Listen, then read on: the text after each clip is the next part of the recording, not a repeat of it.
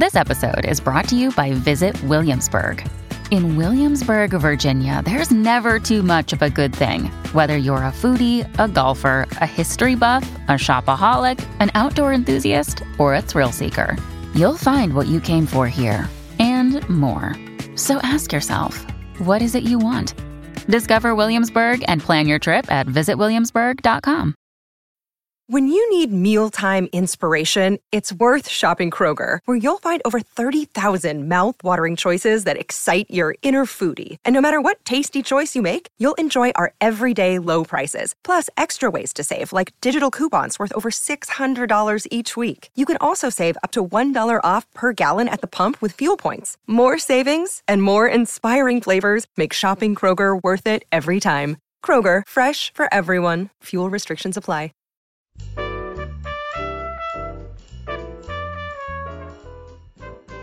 This is Behind the Mic with AudioFile Magazine. I'm Jo Reed, and if you've listened this week, you know Kendra Winchester is my guest for the week, my co pilot.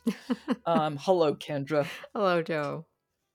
So, what are we going to talk about today? So, one of my favorite author performers is Elizabeth Acevedo, and I've been waiting for this book for so long, and that is Family Lore, her first adult novel, novel for adults, because she has historically been a, a, YA writer and won the National Book Mm-hmm. Award for her young adult literature. So now with Family Lore, she performs the audiobook with uh, Danyeli Rodriguez del Orbe and Sixta Morel. And I love her performance. I don't know if you listened to an audiobook by her before, but Oh, I have. oh, Oh, she's fabulous. Is rhythm. Fabulous. Yeah. she she has She narrated The Poet X, which she won the National Book Award for. yes. And she was great. Didn't she win an audio award for that? I don't remember, but she should have won all the things for it as she is. yeah, whatever. yes. she has, you know, she's a spoken word poet uh, originally, and so she has this way of performance. And when she writes prose, there is this beautiful rhythm to her prose that you can just hear through her performance. And I could listen to her forever. Yeah, no, she's definitely one of my favorites too. What's family lore about? So, family lore is about a couple generations of women. So, we have four older sisters who are in their 50s and 60s. Flor is, I think she's in the middle of the pack of the sisters. And so, she and her sisters, except for one, they all have the, these abilities. So, Flor's ability is that she'll have dreams about when people will die. And so, she kind of knows that's going on. One of the sisters has a way with plants and like herbal remedies. One of them has a, what she calls like a, a magic vagina that is very in tune with her body. Like there's a whole different range of different things. So when Flora decides that she is going to throw a living wake for herself, all of the family kind of freaks out because they think Flora might have foreseen her own death.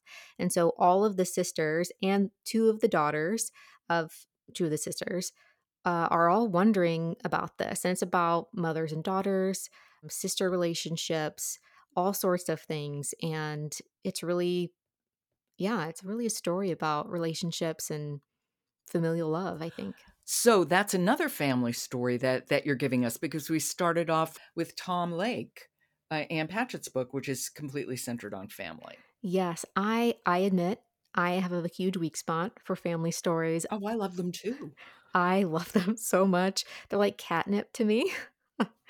uh, and so when you have this story that's told from one of the daughter's perspective, so this is one of those side character narrates the story that's actually about someone else situation.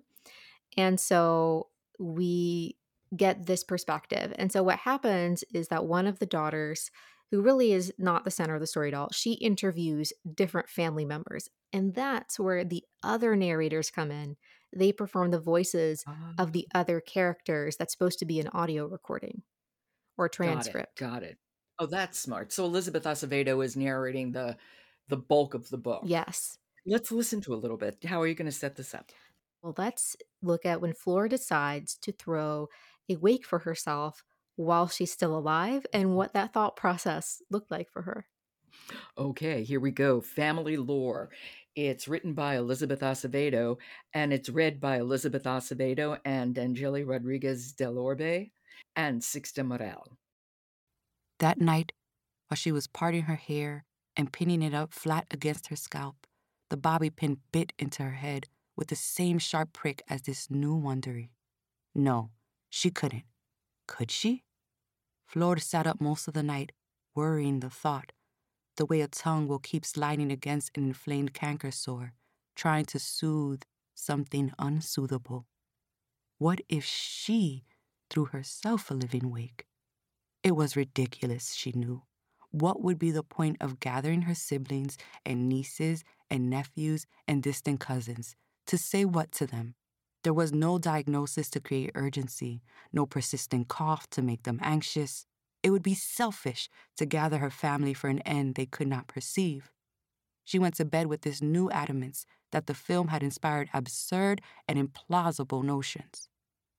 She woke up the next morning musing, and the morning after that.